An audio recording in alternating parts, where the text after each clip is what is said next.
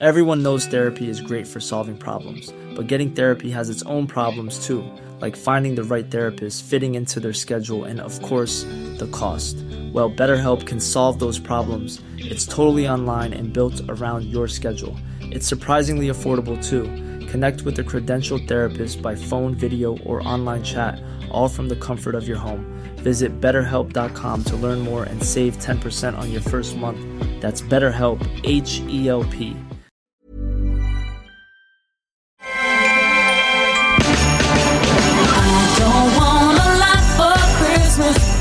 están? Les saluda su amiga Adriana Delgado de su programa favorito El Dedo en la Llaga. Les quiero enviar mis mejores deseos y que esté colmado de muchos abrazos, cariño incondicional, unidad familiar, salud, alegría y mucho, mucho amor. Feliz, próspero año.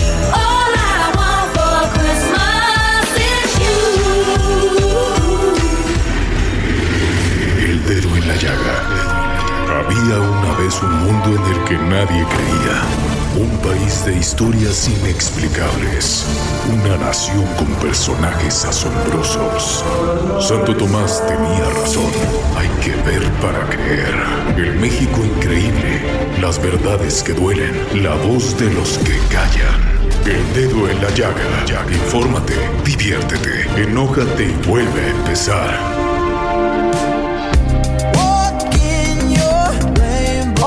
¿Cómo están? Pues, ¿qué les digo? Saludándolos con mucha emoción y deseándoles que estén en compañía sus seres queridos. Yo, como siempre, les doy una gran bienvenida. Soy Adriana Delgado. Me está usted escuchando en Heraldo Radio por la 98.5 de su FM. El equipo del dedo en la llaga les tenemos preparado un programa como los que siempre hacemos, de calidad, con gran contenido y gran profesionalismo. De los mejores programas y más relevantes aquí en El Dedo en la Llaga es el que tuvimos el pasado 23 de septiembre del 2019 con el debate sobre el tema de la marihuana.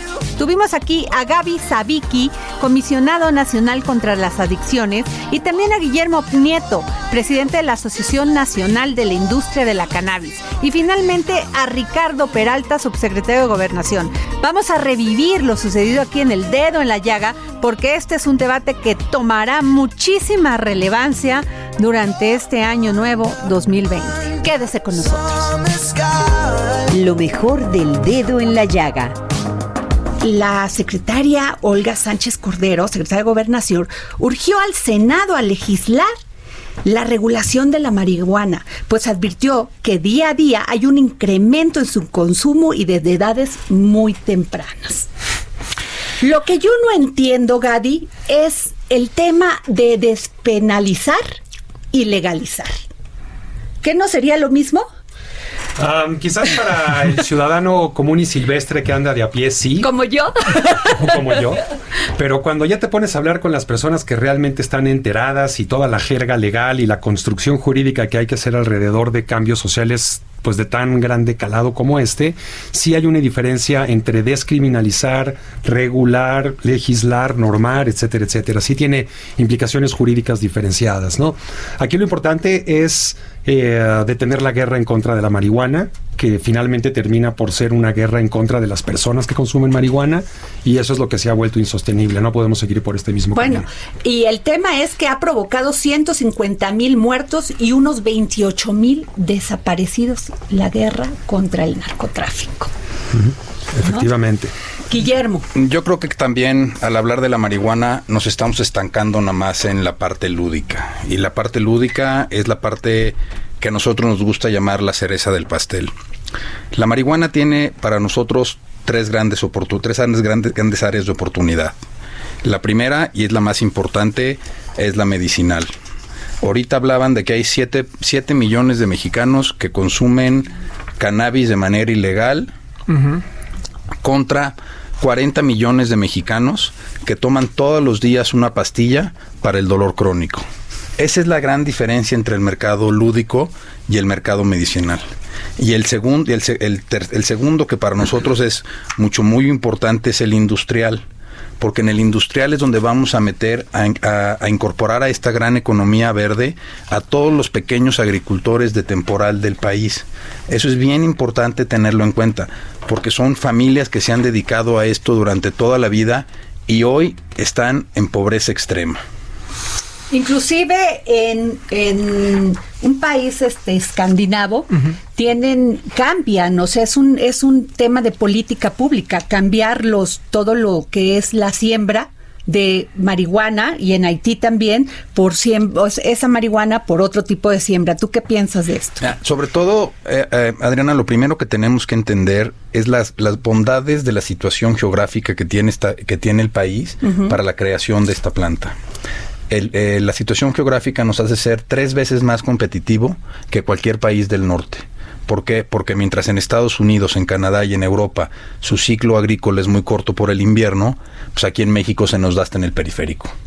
Sí, de hecho, a mí me gusta mucho decir que a veces la forma es fondo y este es un muy buen ejemplo. El hecho de que a mí se me haya propuesto el ocupar eh, el puesto del Comisionado Nacional contra las Adicciones sí tiene una implicación muy importante en ese sentido. Eh, Mira, la, este tema del que estamos platicando, la regularización de muchas de estas sustancias, son temas muy importantes, muy delicados, en los cuales el ciudadano presidente va a tener la palabra final en cuanto a cómo va a actuar el Ejecutivo, ¿no? Sin embargo, sí tenemos una situación novedosa en el sentido de que hay alguien con el valor suficiente para tratar de mover este paradigma monolítico que lleva 100 años de no funcionar y ha llegado el momento de experimentar cosas nuevas, ¿no? Quisiera también, aprovechando que tengo ahorita la palabra, el comentar con respecto a mi colega también, que es preferible llamarle cannabis y no marihuana, porque cuando hablamos de la marihuana estamos siendo un poco peyorativos. Recordemos que si bien es un vocablo mexicano del cual no tenemos que sentirnos apenados, eh, este fue el vocablo que los americanos designaron para llamarle a esta planta que ponía locos a sus jornaleros mexicanos, ¿no? Y también me tomo la libertad de avanzar un poco más sobre las definiciones y hablar que cuando estamos comentando sobre el uso no medicinal de la planta, no siempre es lo más adecuado llamarle lúdico, porque esto infantiliza un poco la situación. Parece como que la gente quiere jugar con la marihuana. Sin embargo, hay muchas personas que son consumidores de cannabis, que no son pacientes medicinales y que no están jugando. Hacen un uso muy serio y muy adulto, y responsable de la planta. Ese es un gran punto porque Portugal fue el primer país en el mundo en descriminalizar en el 2001 el uso de todo tipo de drogas y empezar a tratar a las personas que consumen marihuana, o sea, la cannabis, como posibles enfermos en lugar de potenciales criminales. ¿Por qué enfermos? A ver, es que es importante lo que ¿Por dices. ¿Por qué enfermos? O sea, ¿por qué si alguien desea consumir marihuana tiene que ser un enfermo? Claro, esa es, esa es una de las cosas que se están debatiendo ahorita, porque de hecho hay una gran parte de la población usuarios de cannabis que no están contemplados en el esquema que nos acabas de describir ahorita y son los usuarios regulares sin riesgo que no se consideran enfermos y que probablemente no lo estén, ¿no? En ese sentido hay una diferencia muy importante cuando tú observas a la población de personas que fuman marihuana que buscan tratamiento y los que no buscan tratamiento. En el momento que alguien llega a mi consultorio diciendo, oye, quiero dejar de fumar marihuana, pues está siendo muy explícita su petición. No obstante, si tú te paras afuera de una estación del metro y le preguntas a la gente, ¿tú fumas marihuana? Y a los que te dicen sí, les ofreces un tratamiento, una gran cantidad de ellos te van a decir, yo no lo necesito. Y en ese sentido estamos tratando de construir un nuevo constructo, perdón por la redundancia, que es el usuario de cannabis. Es una persona que no necesariamente es dependiente, que probablemente le cueste un poco más trabajo dejar de fumar de lo que él considera, pero que no tiene una dependencia como los que lo hacen con los narcóticos, el alcohol o los tranquilizantes. El fentanilo, ¿no? Pero, pero sí es importante tomar en cuenta que es una medicina, ¿eh? O sea, eh, ¿por qué? Porque el futuro te dice que en lugar de que tomes unas aspirinas que te puedan dar un efecto secundario en el hígado, tú lo que va a pasar es que tú te vas a tomar una bebida con alguno de los cannabinoides y te va a quitar el dolor de cabeza. Y eso es cuando nos referimos a los enfermos, o la gente que tiene cáncer, o la gente que tiene epilepsia. O sea, sí, sí hay, sí hay gente que ocupa esta planta 100% en lo medicinal. Ah, pero ustedes hablaban al enfermo en cuanto a la dependencia a la cannabis, ¿no? Ah, bueno, sí, Porque yo estoy totalmente de acuerdo. una de las cosas importantes y que han sido fundamentales en el avance de todo esto es que los médicos estamos encontrando ahorita en esta planta una situación inédita. ¿No? Es como cuando descubrimos los rayos X o la penicilina, que no salíamos de nuestro asombro. La verdad de las cosas es que hemos encontrado en esta planta más de 500 moléculas biológicamente activas y de las cuales, de las cuales en la combinación correcta tenemos un abanico de opciones, ¿no? Para tratar a personas desde la osteoporosis hasta el cáncer, al doctor, dolor crónico, la neuropatía, trastornos psiquiátricos y la lista se va cada vez haciendo más larga, ¿no? Eh, dicen que el consumo de marihuana afecta al cerebro directamente, específicamente a las partes responsables de la memoria, el aprendizaje, la atención, la toma de decisiones, la coordinación, las emociones y el tiempo de reacción. Y que la gente se acerca mucho a la marihuana cuando tiene depresión y que en México se está está creciendo el consumo de jóvenes de secundaria que son 13 años a 16. ¿Por qué? Sí, este punto es muy importante. una de las piedras angulares de esta reforma tiene que ver con la edad de inicio del consumo.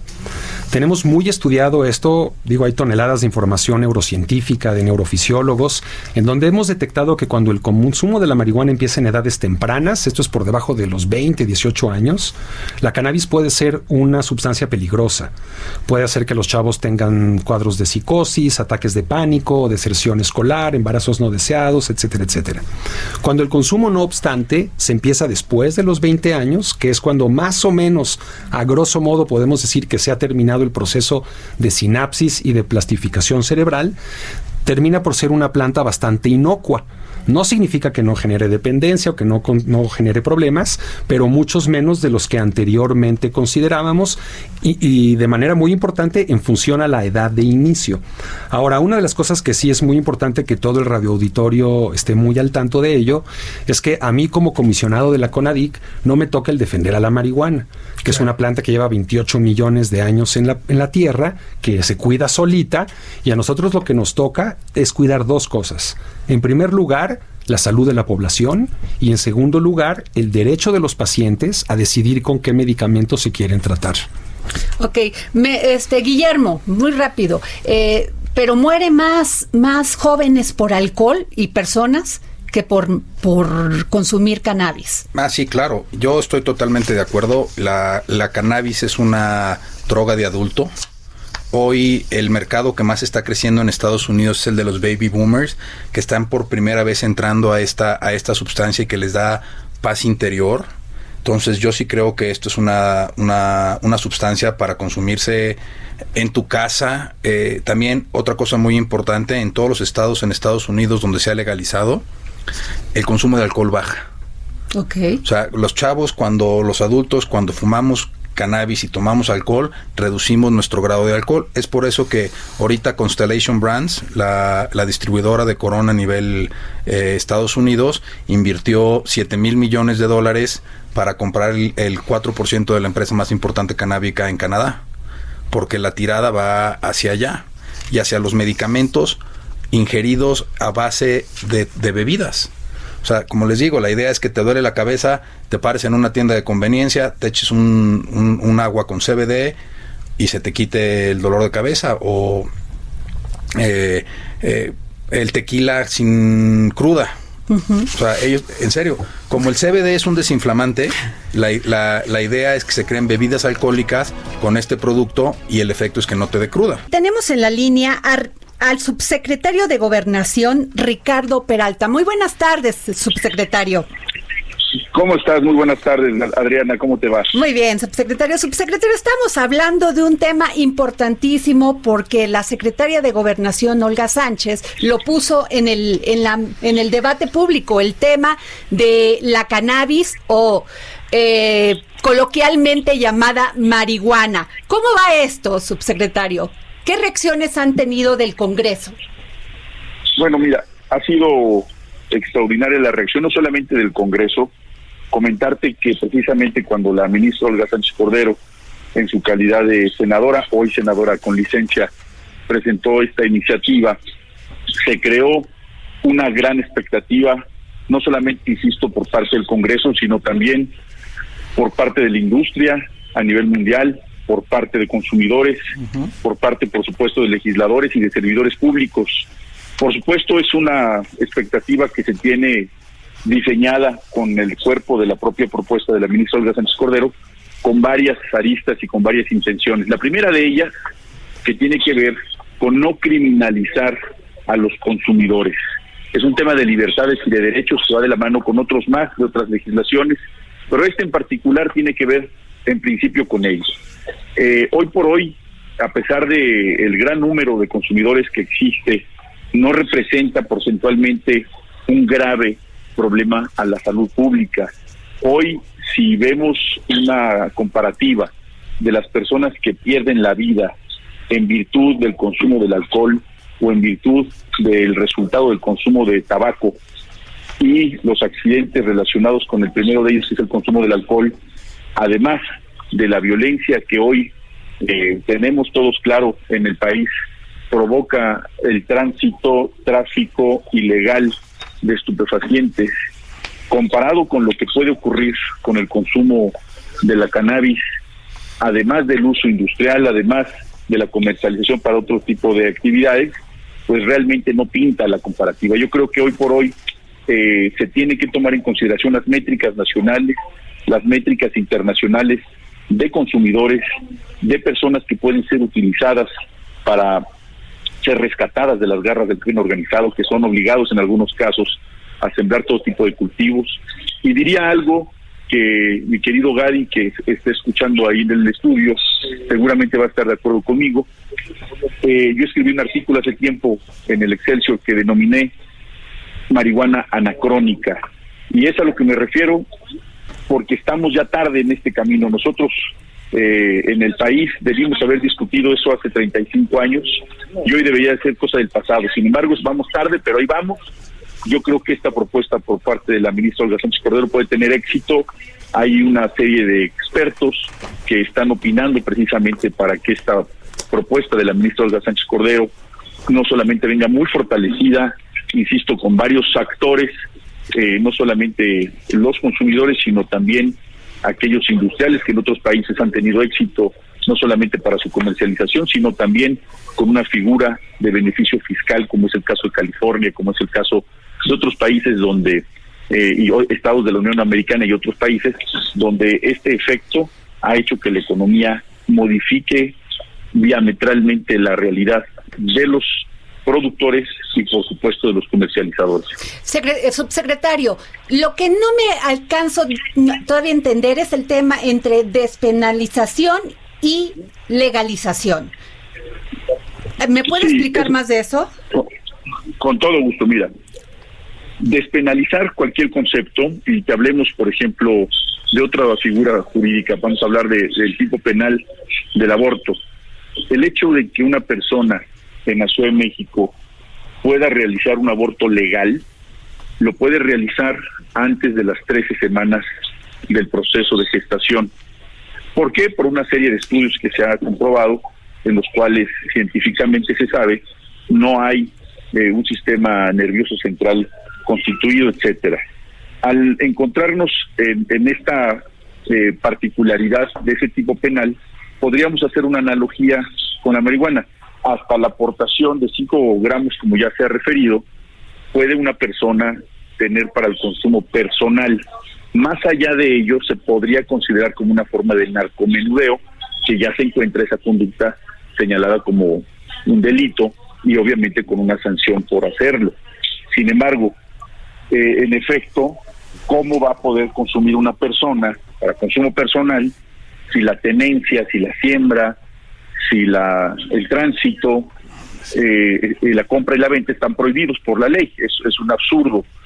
Entonces, hablar de regulación tiene que ver precisamente con todo tipo de actividades, desde la cosecha hasta el consumidor final, ya sea para tema de carácter terapéutico, que es muy importante y es un gran alivio para muchas, muchas enfermedades como la esclerosis múltiple, glaucoma, el uso de sustancias después de la quimioterapia y la radioterapia para enfermos con cáncer, etcétera. Gary es un gran experto y puede ampliar mucho más la gama de, esta, de este tema relacionado con lo que puede ayudar a la salud. Además del tema recreativo, el hecho de que se regule el uso para estos efectos, por ende, quedaría sin ningún tipo de sanción penal y eso podría ser un sinónimo de despenalizar. La propuesta de la secretaria es el 30%, ya no el 5%. Es correcto, es, eh, eh, a esto le llamamos un control y regularización, un control y regulación, perdón, un control y regulación, es decir, hablar de regulación significa que una normatividad integral alrededor de una planta que por supuesto no solamente trae beneficios, insisto, para los consumidores, para aquellos que quieren utilizarla de manera lúdica y para aquellos que desean también distribuirla para efectos de carácter industrial. Como ustedes saben, se puede fabricar a través del cáñamo o en virtud del cáñamo todo tipo de fibras textiles, de fibras para la fabricación de papel. Y comentarte algo, yo este tema en lo particular te quiero compartir, Gary lo sabe, eh, mi tesis de licenciatura, estoy hablando hace ya algunos lustros, mi tesis de licenciatura precisamente es la única de la UNAM, de la Universidad Nacional Autónoma de México, de la Facultad de Derecho, que se llama así, el control y regulación del uso del cannabis como instrumento de lucha contra el narcotráfico. Obviamente fue escrita hace más de 25 años eh, y tiene como base esto que hoy se está proponiendo como ley, que tiene gran parte de ello, imagínate cuánto tiempo estamos atrasados en esto, pero tiene que ver precisamente con eso, un tema de libertades, un tema de regulación para el consumo, un tema de uso industrial y por supuesto el uso terapéutico que es vital para miles de personas y no millones de personas en el mundo que ya lo hacen de manera legal y sin eh, la persecución del Estado por algo que se utiliza de manera consuetudinaria en otras partes del mundo. Estamos muy atrasados, yo creo que la eh, iniciativa de la ministra Olga Sánchez Cordero puede tener mucho éxito, ya está en dos comisiones, tanto en la Comisión de Salud como en la Comisión de Justicia, eh, se está preparando un dictamen por parte de esas comisiones, está eh, no solamente trabajando muy profesionalmente, sino que consideramos que de manera muy madura aquellos opositores que se vale, por supuesto, estar eh, en contra de esta propuesta, porque fortalece la legitimidad y lo positivo que puede ser una propuesta de esta naturaleza para la población en colectivo. Qué bueno que haya esa oposición. Yo estoy seguro que se van a convencer de los grandes beneficios que puede traer a la sociedad mexicana, más allá de un tema más allá de moral, o un tema que incluso puede ser de un prejuicio más que un tipo que una circunstancia de análisis profundo donde hoy estamos convocando a ello que se analice de manera importante se, se analice de manera madura científica clara social y que nos demos cuenta que no es una afectación a la salud pública sino por el contrario un tema de libertades de beneficio a aquellos que tienen alguna alguna problemática de salud y por supuesto también un tema de libertades y de uso industrial. Muy buenas tardes. Muchas gracias. gracias. a ustedes. Un saludo a todos. Saludo. Y el cannabis es una gran planta para limpiar este planeta. Como decía el subsecretario Peralta, miren, para sacar papel del cannabis lo sacas en lugar de 20 años en 20 semanas. Una hectárea de cannabis para producir pulpa de papel te produce lo que cuatro hectáreas de árboles. Si nosotros sembráramos el 1% de la superficie, de la superficie eh, cultivable en el mundo, acabaríamos con la tala de árboles. Espérame, vamos a hablar ahora de telas, porque es bien importante. Eh, el 25% de los pesticidas en el mundo se utilizan para el algodón. Para nosotros producir fibras, de telas a partir del cannabis, no necesitamos pesticidas. Una playera de algodón utiliza 2.700 litros de agua para poderse producir. Una playera de cannabis ocupa 600 litros. Pero ahí no, ahí no es todo. Plásticos. El cannabis es la fibra más, eh, más sólida que se ha encontrado. Nosotros podemos crear plásticos biodegradables en 80 días. Hoy el gran problema es que nuestra capacidad de tirar plástico sobrepasa nuestra capacidad de reciclar plástico. ¿Qué pasa si nosotros podemos ayudar a que en lugar de reciclar ese plástico se vuelva eh, composta? Y la más importante de todos, por la manera en la que la cannabis se siembra, eh, su densidad es la planta que más transforma el dióxido de carbono. Entonces, eh, hoy en Estados Unidos hay una cosa que se llaman impuestos al carbón, que son la gente, a, las, a las empresas que más contaminan, y lo que les están diciendo el gobierno norteamericano es, o limpias lo que contaminas o pagas un impuesto por, por haber contaminado. Y la manera de limpiarlo hoy es con granjas solares en el desierto de Arizona. Pero ahí son millones de dólares lo que tienes que invertir para hacer una granja solar. Mientras tanto, esta planta la podemos sembrar en cualquier parte del país. Muchas gracias a Gadi Sabiki, titular de la Comisión de eh, Nacional contra las Adicciones, a Guillermo Nieto, que lo acaban de escuchar, presidente de la Asociación Nacional de la Industria de la Cannabis, por estar aquí en el dedo en la llaga. Pero bueno, yo soy Adriana Delgado y me escuchas a través del Heraldo Radio por la 98.5 de su FM.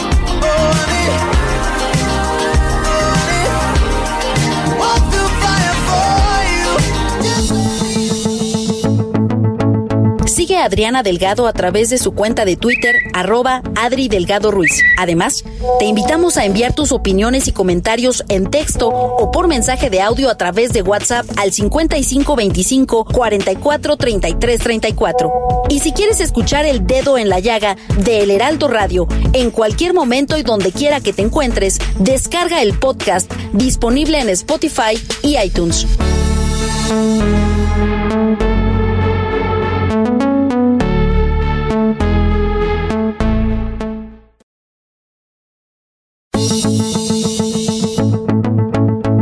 Adriana Delgado a través de su cuenta de Twitter, arroba Adri Delgado Ruiz. Además, te invitamos a enviar tus opiniones y comentarios en texto o por mensaje de audio a través de WhatsApp al 5525 44 33 34. Y si quieres escuchar el dedo en la llaga de El Heraldo Radio en cualquier momento y donde quiera que te encuentres, descarga el podcast disponible en Spotify y iTunes lo mejor del dedo en la llaga. Y bueno, pues déjenme decirle porque me voy directito con él porque es uno de mis secretarios preferidos. ¿Qué tal, eh? Él es no solamente es un hombre sensible, gran ser humano y hasta lo que ha demostrado ahora, un gran funcionario. Y estamos hablando del doctor Víctor Villalobos Arámbula, secretario de Agricultura y Desarrollo Rural, él nació, no voy a decir qué día ni el año, nada más voy a decir que es ingeniero agrónomo por la Escuela Nacional de Agricultura de Chapingo y cuenta con una maestría en ciencias en genética vegetal por el Colegio de Posgrado de Chapingo y es doctor de morfogénesis vegetal por la Universidad de Calgary en Alberta, Canadá. Ha privilegiado particularmente la preparación de jóvenes profesionales para enfrentar los nuevos retos de la agricultura implementando con el apoyo del gobierno de México un programa de becas de posgrado para estudiantes de países latinoamericanos y del Caribe. Y bueno, fue por dos años, dos periodos consecutivos, fue director general del Instituto Interamericano de Cooperación para la Agricultura. En 2010, organismo especializado en la OEA, se convirtió en el primer mexicano en ostentar ese cargo internacional con sede en Costa Rica. Como investigador ha promovido el desarrollo de la biotecnología agrícola como una herramienta para el incremento de la producción agrícola y la seguridad alimentaria en México y en el mundo. Muchísimas gracias, secretario Víctor Villalobos Arámbula, por estar en el dedo en la llaga. Adriana, pues un honor estar aquí contigo. Gracias por esa presentación inmerecida, pero aquí estamos. Y tú sabes, toda mi vida me he dedicado a la agricultura y bueno, pues esa es mi vocación. No, bueno, y además sabemos que jugó ahí en la Universidad de Chapingo, que era del fútbol americano, ¿eh? ¿Qué tal, eh? Pues es más, teníamos una cancioncita de la Universidad de Chapingo ahí para que le recordara, pero ahorita lo que nuestro productor nos las pone. Pero aquí lo más importante es el resultado que ha tenido usted como funcionario pues este es el esfuerzo de un equipo muy importante, muy grande, pero yo diría mucho en la contribución de todos nuestros agricultores que son buenísimos. Y acaba de presentar este programa sobre todo el plan de, de, todo lo que va a ser agricultura en el 2020. Cuéntanos de eso. Bueno, pues qué bueno que lo mencionas. En primer lugar te quiero decir que estamos cerrando el año eh, pues la verdad es que con resultados muy sobresalientes.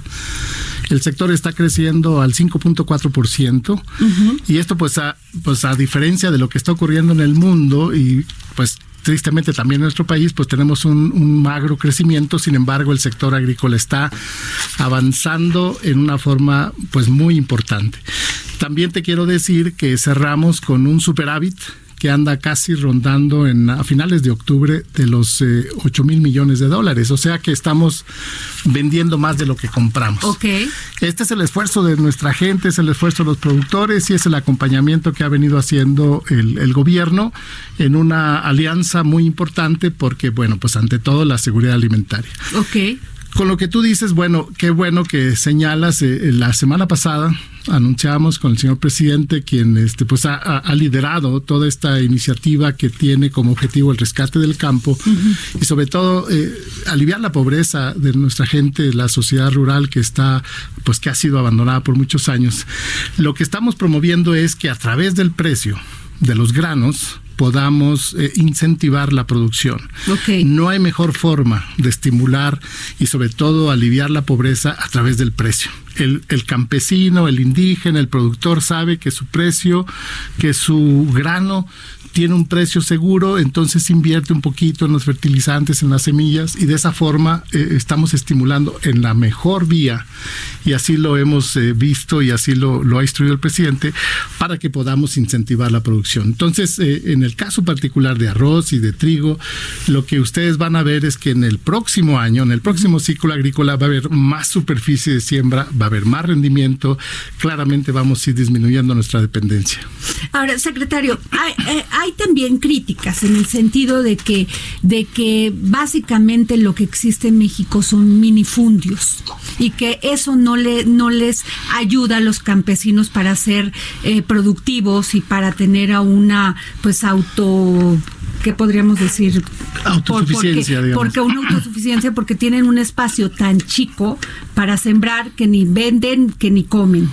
Mira, este, pues es un buen punto, sin duda. Lo que necesitamos es reconocer que efectivamente la- el sistema ejidal lo que hizo pues fue dividir y, de alguna forma responder a una demanda de, de, pues de los campesinos que fueron despojados de sus tierras, pero que hoy día tenemos ejemplos muy claros y, y definitivamente una actitud de parte de los campesinos, inclusive los más, los más eh, de- de superficies más pequeñas, en lo que hemos venido a llamar la asociatividad, porque definitivamente ayudar a un campesino no puedes eh, a- acercarle un tractor, Claro. no le puedes este Si solamente tiene una eh, hectárea, pues, ¿no? exactamente, necesitas economías de escala, Ajá. necesitas eh, que ellos se organicen para que finalmente los apoyos, los incentivos eh, y sobre todo la oferta de los productos a los mercados pues tenga efectivamente una un canal que tiene que estar basado en la organización de los productores y eso ha esta- estado funcionando bien. De otra forma, lo que ha venido ocurriendo históricamente es que son víctimas de los coyotes. Claro. Llegan a comprarles su maíz a la orilla del surco, le pagan cualquier cosa, a veces se le tardan en pagar. En fin, ellos han entendido que si no se organizan, si no se asocian, si no hacen economías de escala, difícilmente van a salir de la pobreza.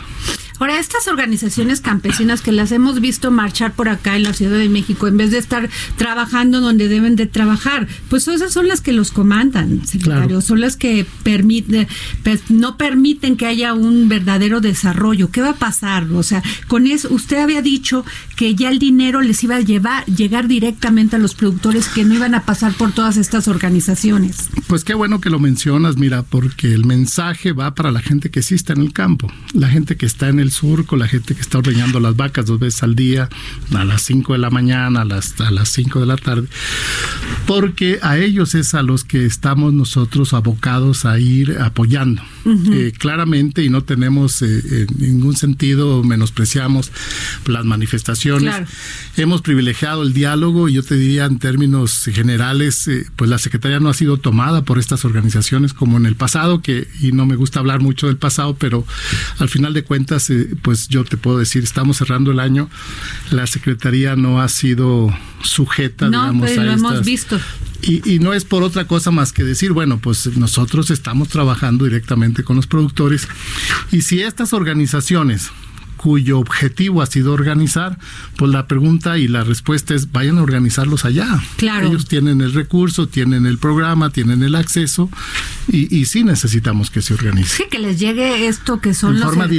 fertilizantes, los bactericidas. La semilla, este, la, la asistencia técnica, el acceso al mercado. Por ejemplo, eso. y estos productores, estos campesinos o ejidatarios que tienen una sola hectárea, Sí. ¿qué va a pasar? O sea, ¿cómo les va a llegar el dinero? O sea, ellos que necesitan sembrar su maíz, ¿no? Sí. Y, necesitan, pues, fertilizante, bactericida o no sé qué más necesiten para, Claro. para su...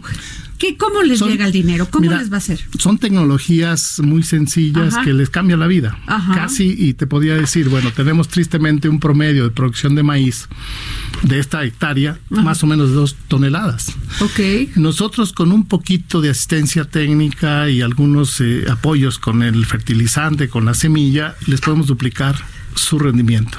Y eso, pues, insisto, les cambia la vida. ¿Por qué? Porque de esta forma ellos tienen un ingreso en la venta de su producto.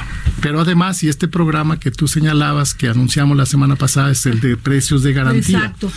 Porque es garantizarle al productor, al campesino, decirle, tu maíz va a costar 5.610 pesos.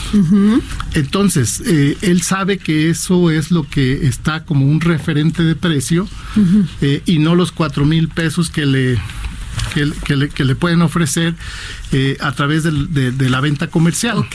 Entonces ellos saben que ya hay un precio de referencia, ellos saben que hay un precio de garantía y aspiran a él. Entonces ellos cuando ya saben que ahí existe ese precio, entonces ellos están dispuestos a decir, bueno, pues a lo mejor si le pongo un poco de dinero al fertilizante, si hago algunas prácticas sencillas de riego o inclusive si mejoro mi semilla, pues yo sé que al final en vez de dos toneladas voy a sacar cuatro, voy a sacar cinco, lo cual es perfectamente lograble en un ciclo agrícola, que es lo que nos ha venido ocurriendo, en, en- en- en, por ejemplo, en Guerrero, cuando pudimos acercarle a los campesinos el fertilizante a tiempo y semilla que fue opcional y que finalmente hoy día te podría anticipar a reserva de que lo podamos confirmar, pero casi casi estamos duplicando el rendimiento. Entonces, ¿cómo le llega ese dinero? Bueno, tenemos hoy día y gracias a la tecnología de la información, la comunicación que ustedes manejan muy bien, hoy día eh, estamos, tenemos georreferenciado a, a la más pequeña parcela del país, sabemos quién es el dueño, sabemos qué siembra, sabemos más o menos cuánto históricamente ha cosechado. Entonces tenemos los padrones y entonces a través de los padrones sabemos que ellos son sujetos de los apoyos. Estamos apoyando. Porque lo que no 2.8 es millones. medible no es perfectible. Exacto, y eh, definitivamente tenemos que eh, eh, tenemos que anteponer algunos indicadores de mejora de rendimiento, porque efectivamente si nosotros no sabemos cuál es nuestro objetivo, si es eh, reducir la pobreza, si es disminuir este eh, la dependencia de la importación de granos, pues cómo lo vamos a lograr si no sabemos. Entonces tienes toda la razón. Ah, Secretario, acaba de, pues se acaba de ratificar el TECMEC, ¿no? Que Sí. tanto nos costó. Ay, Dios, yo ya le prendía a la Virgencita, dije antes del 12, por favor. ¿Qué Claro, ya íbamos de rodillas. Ya íbamos de rodillas. Este, ¿qué cambió del, del, del anterior tratado a Sí. este? Bueno, en primer lugar, Porque hay este, como mucha, como Sí. hay mucha, este, como que no está muy claro ahí el tema. En el, en el en sector. el sector, claro. sí. Eh, En primer lugar, bueno, pues este es un gran triunfo del presidente, sin duda.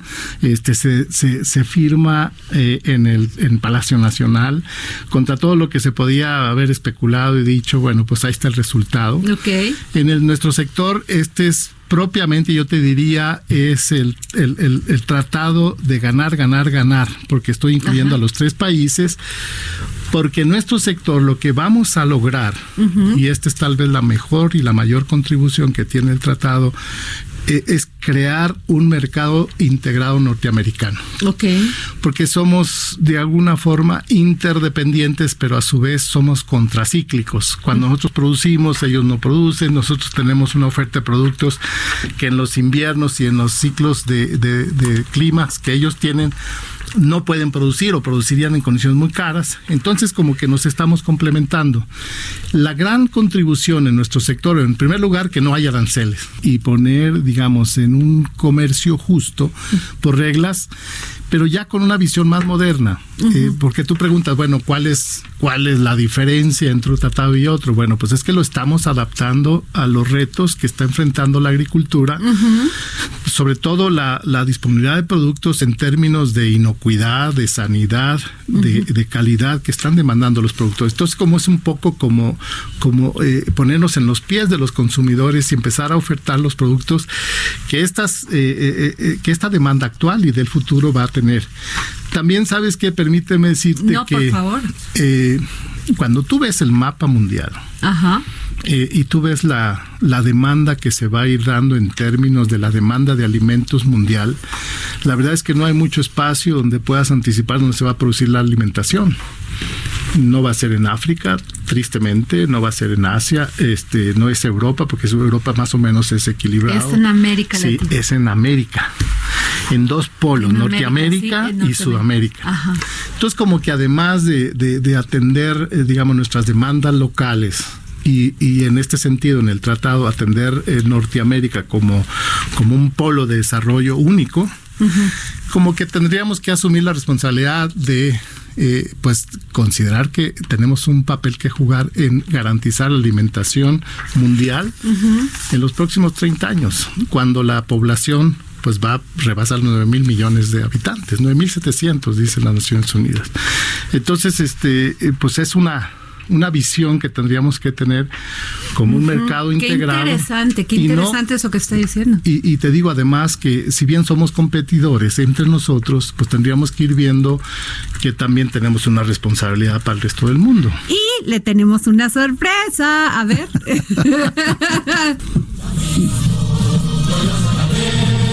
es, es nuestro himno. A ver, usted me dijo que lo iba a cantar y no, lo iba no, a bailar. yo lo iba a bailar. O sea. Si canto se acaba el programa. ¿Qué tal? Bueno, mi, mi alma mater. Este, yo llegué a Chapingo con la ilusión de pues de ser ingeniero agrónomo y este y la verdad es que si no lo hubiera si no hubiera logrado mi beca pues no estaba mi familia en capacidad de, de sostener O sea que era usted estudios. aplicado. Le estudiaba. Bueno. Oiga, usted no hay derroche de, de, virtudes. Era jugador de fútbol de la Universidad de Chapingo. Era buen estudiante, buen hijo. No, bueno, usted ha de haber sido un partidazo. Espero. A eso, a eso aspiro. Oiga, una, ¿y cómo una le vida maravillosa, ¿Qué? la vida académica. Yo quise ser un científico, al menos intenté serlo, y por eso hice mi doctorado. Eh, porque en esa hubo una situación muy particular. Yo empecé a trabajar, y perdón que me desvíe un poco de los temas, pero empecé no. a, a, trabajar en mis tiempos parciales de entre mis materias cuando estaba en la preparatoria agrícola ya en Chapingo, en un laboratorio que este, se forma para crear lo que hoy día es la biotecnología en el mundo. Ajá. Y fue creado en un convenio que se hizo entre el gobierno japonés y México y establecen los científicos japoneses un pequeño laboratorio, en ese tiempo se llamaba de cultivo de tejidos en, en Chapingo. Ajá. Estoy hablando de 1970. Entonces yo estaba en mi prepa agrícola, pero en mis horas libres yo iba a lavarle los tubos a los, a los japoneses para hacer sus experimentos Qué biológicos. Pasó una cosa particularmente chistosa porque eh, después que eh, venían mis profesores japoneses, entonces yo fui aprendiendo pues todo esto de la manipulación genética, Ajá. un poco la, la producción de plantas en, en bajo condiciones artificiales. Ajá. Y mis profesores en la carrera, después ocurrió que fueron los, mis alumnos en la maestría, porque, porque yo daba las prácticas de esa famosa materia que en ese tiempo se llamaba genética del desarrollo. Ajá. Entonces, este, pues yo si, si me reprobaban en la licenciatura, yo los reprobaba en la maestría. Ah, bueno. Fíjate que es muy importante saber de, de usted esto, secretario, porque cuando el presidente pues eligió a sus secretarios, pues conocíamos nada más por, por arribita, ¿no? Usted ha hecho un gran trabajo, pero además tiene toda una historia, no solamente como funcionario, sino como académico. O sea, no es alguien que agarramos así de la, de la esquina y vamos a ponerlo como secretario. Yo creo que usted es de los funcionarios más preparados que tiene el gabinete de Andrés Manuel López Obrador.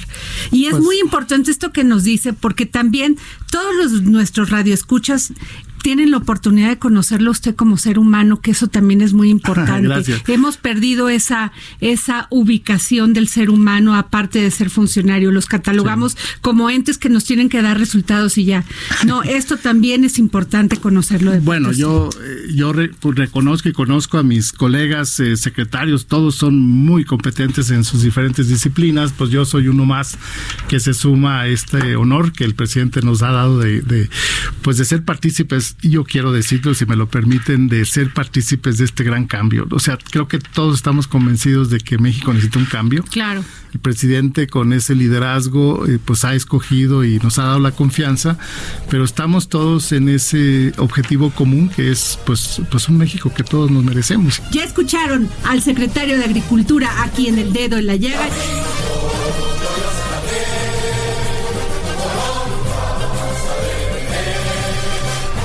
GastroLab, feliz año 2020.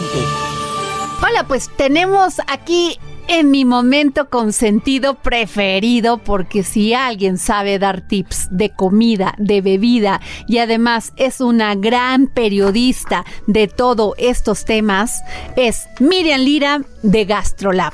Hola, ¿qué tal a todos amigos? Ya estamos iniciando el año con todo. Ya comimos, ya bebimos y seguimos, porque la rosca de Reyes nos está esperando. ¿Cuál es su favorita? Cuéntenos por redes sociales cómo les gusta más. ¿Rellena con nata? ¿Con crema batida? ¿Quizá con un brownie? ¡Ay, con nata! Híjole, ya con nata. O sea, las hay de mil maneras, formas, colores y sabores. En la Ciudad de México podemos encontrar un sinfín de opciones que ahora les voy a contar. Pero, pues quería contarles también que pues el origen se remonta a la Edad Media en países como Francia, en donde pues se creaba una gran rosca y en ella escondían un haba. Y quien, es- quien encontraba esta haba era llamado el rey de la haba. Ay, y mira. significaba que durante todo el año iba a tener fortuna, fertilidad, que sus cosechas iban a estar al 100% y ahí se fue pasando la tradición a países como España, de donde de ellos nos llega a nosotros y este se empieza a hacer en México en el virreinato y se empieza a dar como este sincretismo, ¿no? Ajá. Religioso, cultural, gastronómico también, por supuesto, en el que pues el trigo y el maíz se une, este el, do- el dos con el dos de la Candelaria, nosotros damos el- los tamales. Qué interesante eso que dices y yo yo te quiero pedir Sí, que sí. vengas al dedo en la llaga para que nos hables del sincretismo eh, Gastronómico. gastronómico. todo un tema. Sí. Todo un tema, hablar de cómo se une el trigo con el maíz, estos platillos, cómo se van este, mezclando y cómo da origen a una de las gastronomías más ricas a nivel internacional, que por supuesto es la mexicana. Así es. Patrimonio inmaterial de la humanidad. No, Además, bueno, totalmente. justo este 2020, este, abriendo un poquito el tema, cumple 10 años de que fue nombrada la cocina mexicana como Patrimonio inmaterial de la humanidad. Entonces, todo este año vamos a celebrar en grande a nuestra, a nuestra gastronomía tan rica y tan deliciosa. Vamos a estar hablando muchísimos temas culturales, este, de sincretismo y demás, para celebrarla. Pero bueno, regresando a la rosca rosca. de Oye, es que es maravillosa. Es que Sí, te lo, o sea, sí, yo sí, algo que disfruto, bueno, es que el tema de la comida en México empieza desde como en todos los países, Claro. pero aquí más. Sí. Las mesas de las familias se llenan de viandas, de la Claro. Pierna, del del pollo, del Sí, pavo, sí, sí. Y es que de además- la de la ensalada, este de piña con nueces, de los romeritos. Uf, y sabes qué es lo que más disfruto, Miriam? La que, que Adri. La convivencia. Ay, qué bonito. o sea, ver, es no sabes qué recuerdos me trae cuando mi abuelita Alicia, mi abuelita Licho vivía, todo giraba alrededor de ella, Ay, de esa de esa cocina eh, donde terminaba de hacer un, pl- un platillo, entraba el otro y todos éramos felices oyendo, eh, los hombres platicando, compartiendo, las mujeres de la familia también eh, y los niños corriendo. Felices, Una felices delicia. porque todo el mundo era feliz haciendo de comer. Una delicia, porque justamente los olores son lo que más te remite a los recuerdos. Es cierto. Y la gastronomía está llena de olores. sí, Entonces está tan conectada a nuestra parte más sensible que no solamente es que te sepa rico un platillo, sino que te lleva a momentos en la infancia, eh, re- eh, un olor te puede que Laura hacer Esquivel lo, lo, lo, lo- todo. lo dice muy claro en como agua como para chocolate, como Así agua, es. este, en este maravilloso libro de los olores, los sabores, los sentidos. Sí, y, y una recomendación que pondríamos hacer, Miriam, Sí, si ustedes nos la permiten, es si usted pensaba comprar todo, para su cena de Navidad, no lo haga. Trate de hacerlo en su casa, trate de convivir con sus hijos, trate de hacer una fiesta de la preparación de la cena de Navidad. Es importantísimo. Re- piense que esos niños, los recuerdos más bonitos. que sus hijos se van a quedar con ese recuerdo de la canela, de la nuez, de la salsa, de todo aquello que conlleva ser felices alrededor de una mesa. Y justamente el significado de la rosca de Reyes tiene que ver con el amor eterno. Entonces, imagínate qué bonito que ahora pueden encontrar recetas de rosca en cualquier portal, obviamente en Gastrolab, claro. Sí, Mejor, ah, y, de- y mejor. ojalá, ojalá también puedas dar tips Sí, de cenas de. Navidad, cómo preparar ciertos, por ejemplo, mucha gente dice, híjole, es que no voy a preparar una pierna adobada o con esto porque es muy difícil la No, cuestión, no, o sea, no. cuánto termina, cuánto tiempo de cuestión, Sí, sí, sí. Y muchas veces es muy sencillo, nada más que no nos damos el tiempo. cuánto tiempo de cocción y tanto de esto. Ojalá nos puedas dar tips, miren.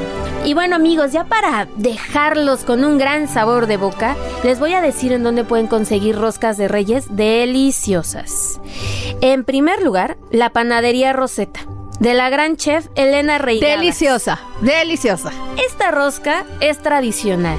O sea, no van, en- no van a encontrar ahí un conejito escondido, este, nata, ni crema pastelera. Esta es una rosca completamente tradicional. Deliciosa, en la calle de Colima 179. Si lo que buscan es ser más golosos, entonces ahí les va la recomendación de rosca de reyes rellena. La pastelería Alcázar, que tiene 18 sucursales, no tienen pretexto, tienen una deliciosa rellena de crema batida, que bueno, para que se agasajen en esta temporada. El Café O, que también está en Bosques, en San Ángel, en Interlomas, hay varias sucursales, tienen otra deliciosísima rellena de nata y una muy original que van a encontrar en la pastelería Peltre, en la lonchería Peltre del chef Daniel Obed- Obadía, que está rellena de brownie de chocolate. ¡Ay, qué delicia! Qué Ahí delicia. están las opciones, escoja la que más le guste y vaya por ella. Pues muchísimas gracias Miriam y déjame decirte Miriam agradeciendo todo el apoyo que nos diste aquí al dedo en la llaga, ti, haber participado con nosotros cada viernes sin falta para placer. darnos todas las recomendaciones de gastronomía que hay en esta ciudad y toda esta innovación que también hay no solamente Sí, en la gastronomía sino también en todo lo que bebemos como los vinos, Así también es. todas tus recomendaciones. Agradecer a Cristina Mieres por todo el apoyo que le han dado al dedo en la llaga, por traernos siempre lo último en gastronomía y también en cultura. Gracias por escucharnos aquí en El Dedo en la Llaga por Heraldo Radio en la 98.5 de su FM, deseándoles que amen, que sigan amando y que no se cansen de amar. Porque estas fechas es para dar lo mejor de nosotros mismos, reconciliarnos unos a otros, disfrutar mucho a nuestros seres queridos y comer mucho, ¿eh? Comer mucho, porque la comida en estos días es maravillosa y sobre todo la mexicana. ¿Qué les deseo? Les deseo lo mejor. Esto fue El Dedo en la Llaga con Adriana Delgado.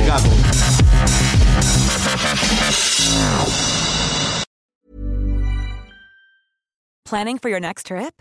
Elevate your travel style with Quince. Quince has all the jet setting essentials you'll want for your next getaway, like European linen, premium luggage options, buttery soft Italian leather bags, and so much more.